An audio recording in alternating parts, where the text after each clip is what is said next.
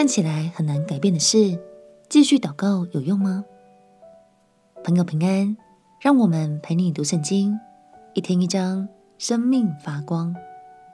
今天来读耶利米书第十四章。在旧约圣经里，干旱的现象是上帝警惕百姓的一种方式。今天我们要来看犹大曾经经历过的一场旱灾，这是审判即将临到犹大的征兆，而伤透了心的上帝也不想再垂听先知为犹大所献上的祷告了。让我们起来读耶利米书第十四章。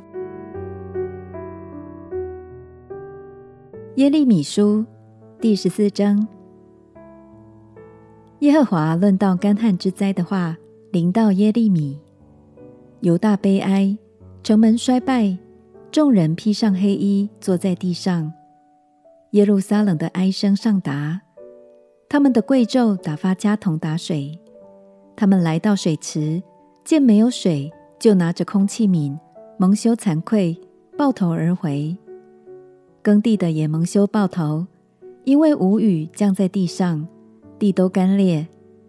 田野的母鹿生下小鹿就撇弃，因为无草。野驴站在近光的高处，喘气好像野狗，因为无草，眼目失明。耶和华啊，我们的罪孽虽然作见证告我们，还求你为你名的缘故行事。我们本是多次被盗，得罪了你。以色列所盼望在患难时做他救主的啊，你为何在这地像寄居的，又像行路的只住一宵呢？你为何像受惊的人，像不能救人的勇士呢？耶和华啊，你仍在我们中间，我们也称为你名下的人，求你不要离开我们。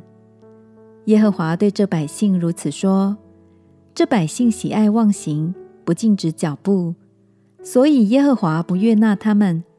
现今要纪念他们的罪孽，追讨他们的罪恶。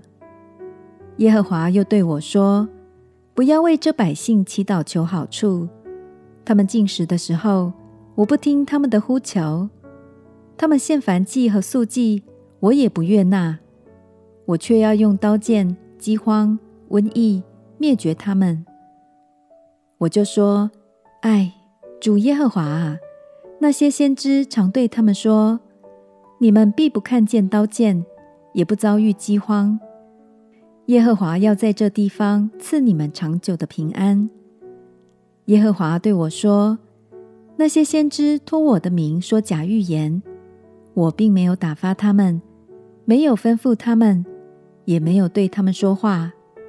他们向你们预言的，乃是虚假的意象和占卜，并虚无的事，以及本心的诡诈。所以耶和华如此说：论到托我名说预言的那些先知，我并没有打发他们。他们还说这地不能有刀剑饥荒。其实那些先知必被刀剑饥荒灭绝，听他们说预言的百姓必因饥荒刀剑抛在耶路撒冷的街道上，无人葬埋。他们连妻子带儿女都是如此，我必将他们的恶倒在他们身上。你要将这话对他们说：愿我眼泪汪汪，昼夜不息，因为我百姓受了裂口破坏的大伤。我若出往田间，就见有被刀杀的；我若进入城内，就见有因饥荒患病的。连先知带祭司在国中往来，也是毫无知识。你全然弃掉犹大吗？你心厌恶锡安吗？为何击打我们，以致无法医治呢？我们指望平安，却得不着好处，指望痊愈，不料受了惊惶。耶和华啊，我们承认自己的罪恶和我们列祖的罪孽，因我们得罪了你。求你为你名的缘故，不厌恶我们，不辱没你荣耀的宝座。求你追念，不要背了与我们所立的约。外邦人虚无的神中有能降雨的吗？天能自降甘霖吗？耶和华我们的神啊，能如此的不是你吗？所以我们仍要等候你，因为这一切都是你所造的。耶利米先知心系着百姓，即使神多次表明犹大已经回不去了，他还是不放弃，向神呼求祷告，祈求神赐下更多的怜悯，拯救这些迷途却不知悔的百姓。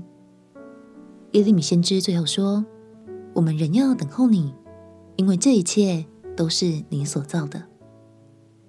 相信我们当中有些朋友，你一直很尽力传福音给家人，也已经为家人信主祷告了好多年，却还看不见改变。相信你难免有些气馁。今天我想鼓励你，耶利米先知还没放弃，我们也一起加油吧。让我们继续借着祷告摇动神的手，也身体力行来爱我们的家人。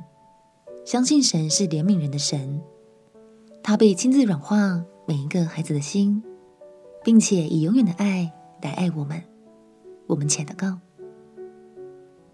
亲爱的耶稣，求你赐下怜悯，并且亲自软化家人的心，使他们能领受你的恩典和你丰盛的慈爱。